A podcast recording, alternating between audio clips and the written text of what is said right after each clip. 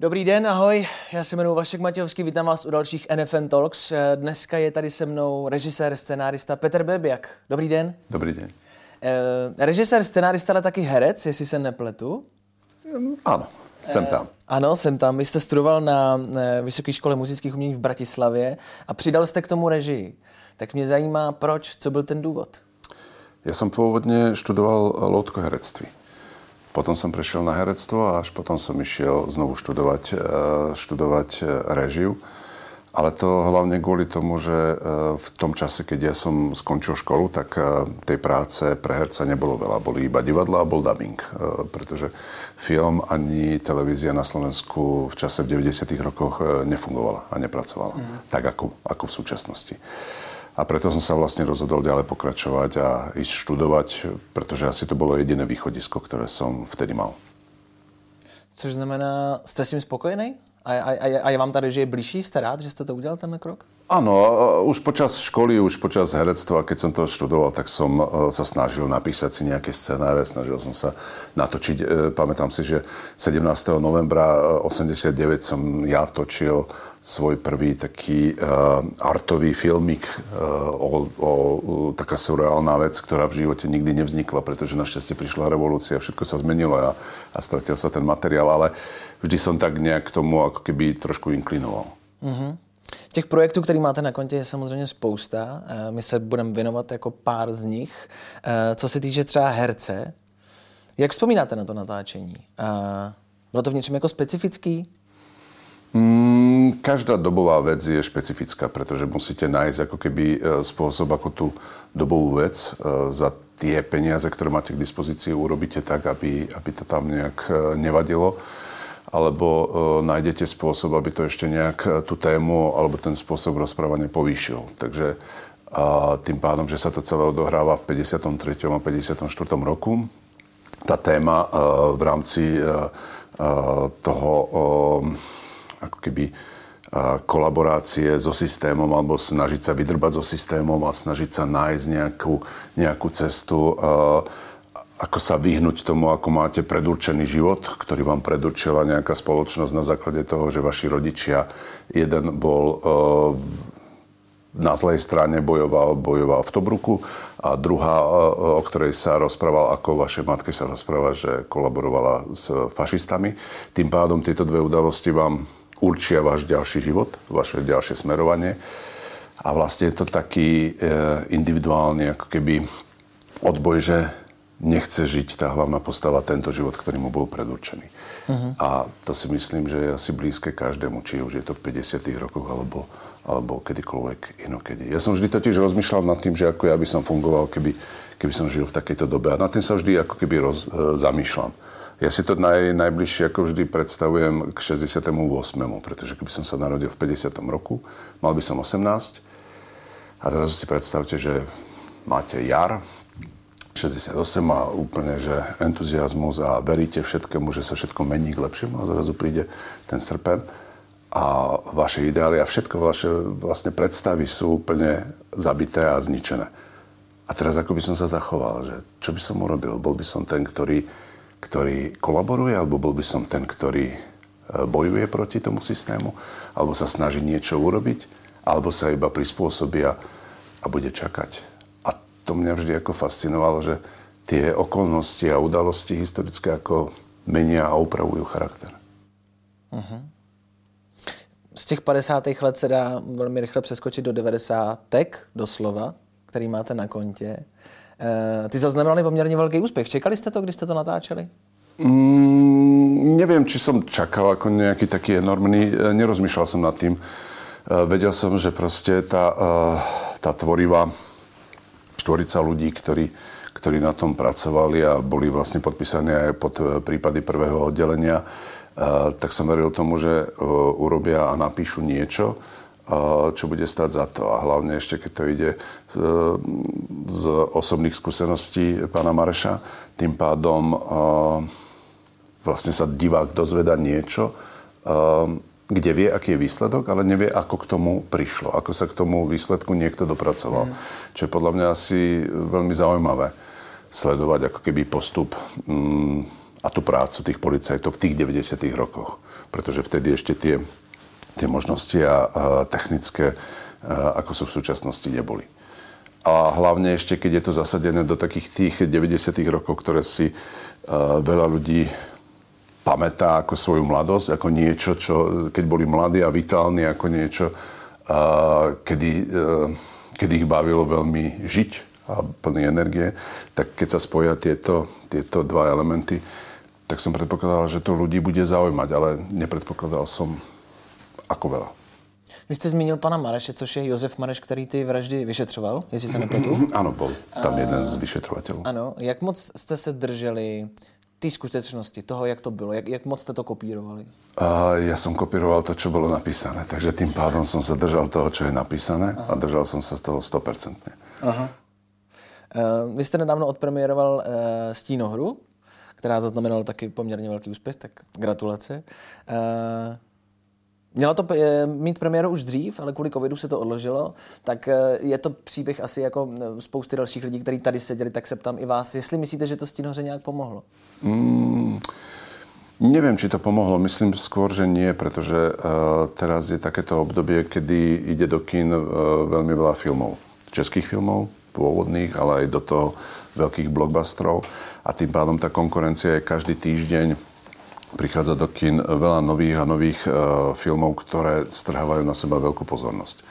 Tým pádom uh, nie je ako keby ten priestor tak, ako bol pred, pred covidom, keď to tak nazvem, pretože uh, vtedy tých premiér boli všetky tak nejak pekne rozložené počas toho celého roku, ale hlavne počas toho covidu, ako keby ľudia si odvykli chodiť do kina.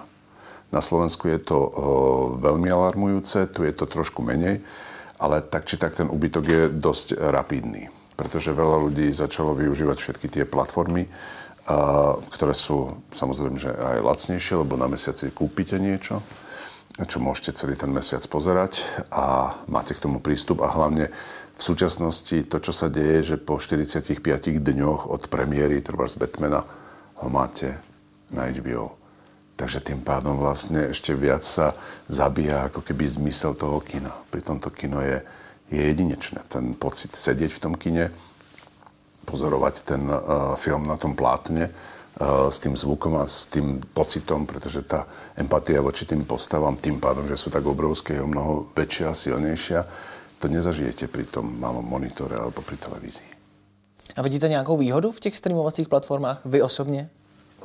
Vidím výhodu pre tých, ktorí ich vlastnia že proste na tom zarobia, ale mm, ako je to, e, je to veľa kontentu, ľudia majú možnosť si vyberať, ale nevidím ako keby výhodu v tom, že, e, e, že má mať ten divák, má ako keby istým spôsobom mať taký ten zážitok. To máte ako môžete si pozerať uh, Monu Lízu alebo, alebo uh, Tvombliho alebo kohokoľvek poloka. Môžete si pozerať na, uh, na telefóne, ale je to predsa len iné, keď idete do tej galérie a vidíte to naživo. Uh-huh. Ako ten obraz vyzerá, ako má hĺbku, ako má plastičnosť. To je proste veci, ktoré, ktoré vám ten telefón nikdy nesprostredkuje. Je to hypotetická otázka, ale když by přišel Netflix a nabídnul by vám projekt, který by se vám líbil a nabídnul by na to hezký peníze?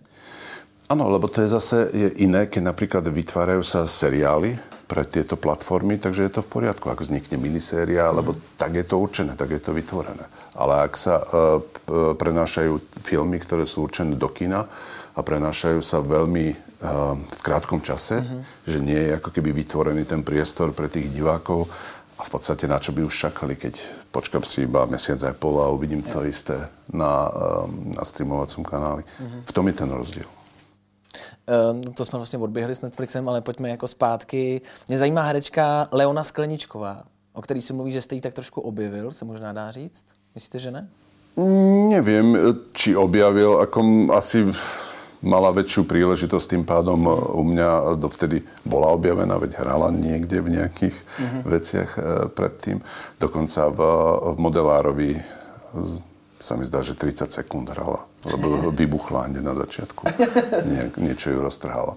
Ale proste, e, keď som ju videl na castingu, tak ma veľmi ako keby, hľadali sme presne taký ten typ, ktorý ktorý má v sebe nejakú takú tú drzosť, a nejakým spôsobom ako keby zatvrdnutosť alebo nejaký takú, takú zlosť voči okolitému svetu.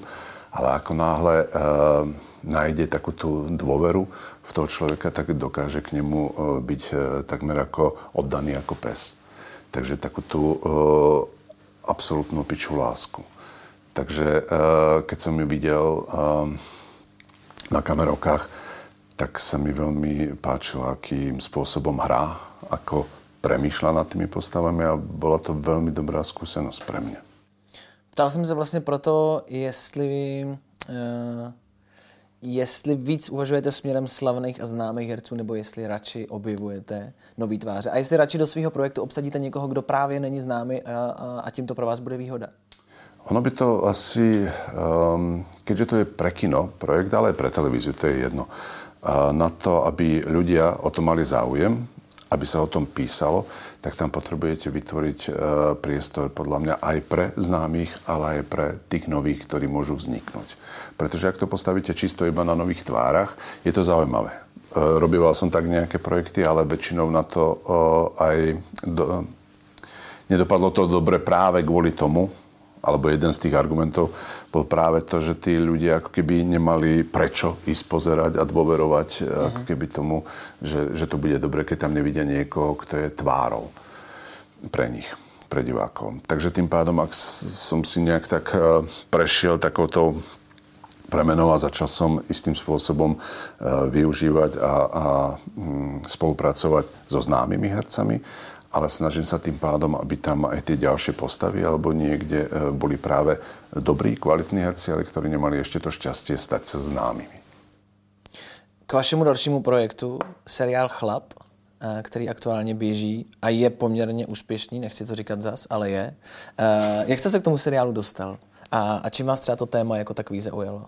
No, dostal som sa tak k tomu, pretože to vyrába moja produkčná spoločnosť sme dvaja spolumajiteľi a, a Rastel Šesták e, to vlastne ponúkol kedysi televízii Nova ako možnú spoluprácu a televízii sa ten projekt páčil.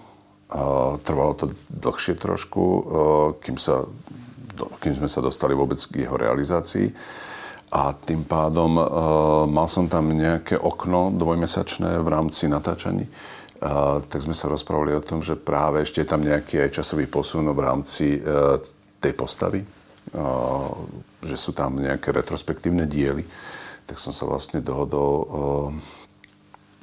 že tie dve časti rád urobím, pretože poprvé páčil sa mi ako keby e, námet a takéto dielo alebo takýto seriál dostať e, do televízie práve v našich lokalitách a po druhé e, robiť s Tomášom Maštalírom, ktorého považujem za jedného skvelého herca a tým pádom som to považoval ako keby, keď on mne pomáha, tak pomôžem aj jemu v rámci toho, že to je vlastne jeho taký prvý seriál v Čechách a tým pádom, aby mal aj taký ten pocit istoty, že to, čo robí, robí správne.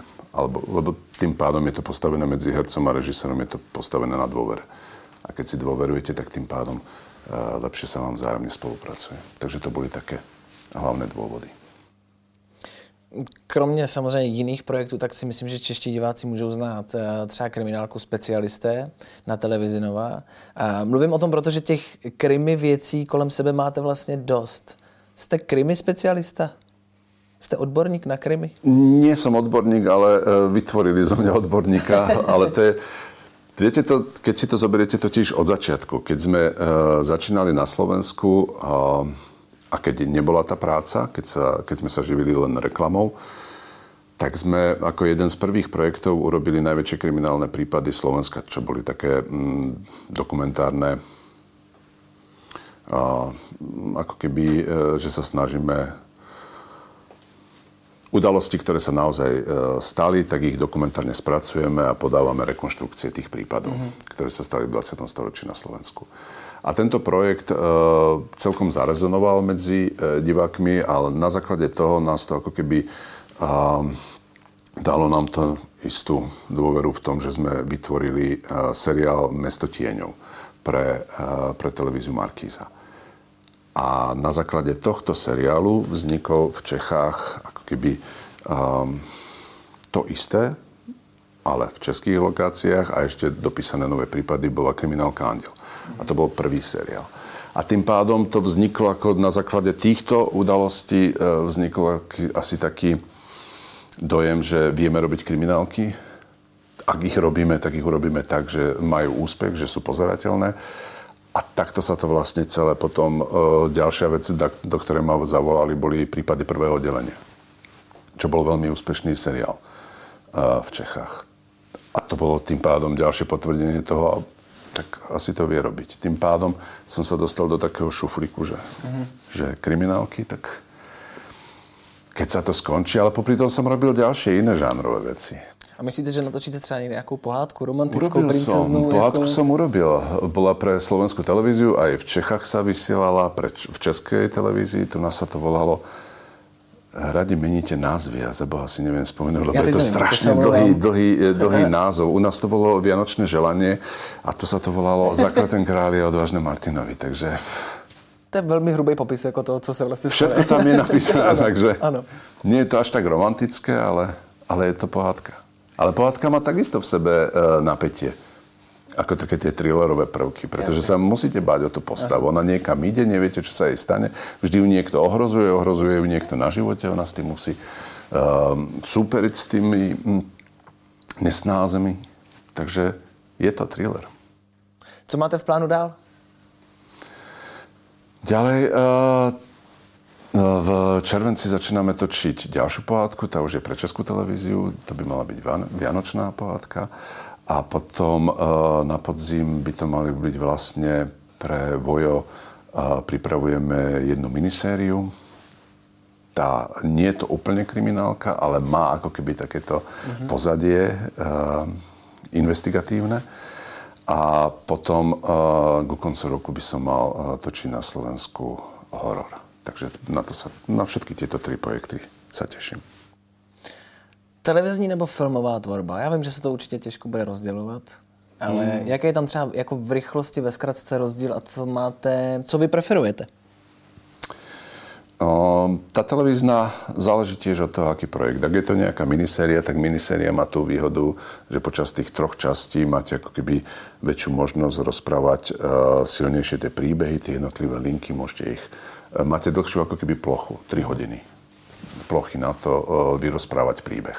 Pri tom filme sa pohybujete niekde do dvoch hodín, a, ale zase tá koncentrácia pri tom filme je ako keby intenzívnejšia. Máte aj ako keby e, vždy zoženiete viacej peňazí, alebo pomerne viacej peňazí oproti tým televíznym projektom, tým pádom máte aj viac času na, na tú výrobu. A to je vždy dôležité k tomu komfortu, e, aby, aby vzniklo niečo, čo si môžete na tom pláci meniť, čo môžete skúšať, čo môžete ako keby hľadať. E, pri tej televízii, e, keď máte menej času, tak musíte ako keby urobiť treba z 8 až 10 obrazov denne a zrazu je to ako ten komfort je trošku, trošku menší, pretože je tam nejaký čas, e, sú tam nejaké financie a ak to prekročíte, tak, tak sú to nejaké penále, ktoré z toho vychádzajú. Takže v tom je ako keby taký ten základný. Ale predsa len pre, ten, pre to kino robíte preto veľké plátno. A tým pádom sa viacej musíte ako keby sústrediť na veľa detailov a veľa drobností, ktoré pri tých e, televíznych e, projektoch môžete ako keby trošičku dávať do úzadia. Uh-huh. Otázka poslední, kterou pokládáme úplně všem našim hostům. Jak vidíte budoucnost televize? budúcnosť televízie?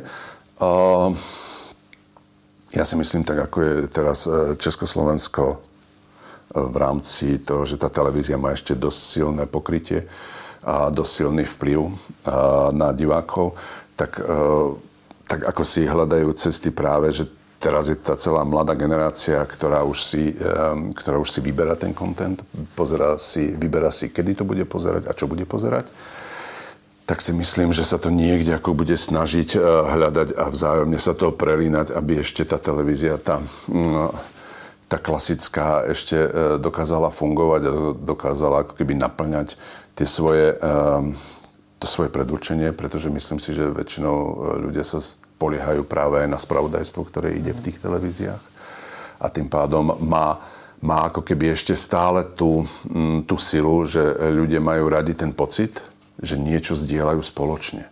Že spoločne pozerajú nejaký jeden seriál, ktorý ide o 8. večer, uh-huh. o pol 9. večer. A to, že sa o tom seriáli môžeme rozprávať, je, uh, im dodáva ako keby um, takéto uh, tú socializáciu vzájomnú. Čo pri tých platformách, jak to máte tak individuálne, mm. tak zrazu vy pozeráte niečo a zistíte, že to tri štvrtina vašich známych nepoznala. Takže musíte ich edukovať a musíte im rozprávať, pozri si toto, aby ste mohli mm. ako mhm. keby vyprovokovať ich k tomu, k tej diskusii o tom. Takže v tomto tá televízia má silu, ale zase uh, práve tie platformy, platformy majú silu pre tú mladú generáciu, aby nebola ako keby nutená v tomto čase byť doma a pozerať televíziu. Tak vám děkuji za rozhovor. Rado sa stalo.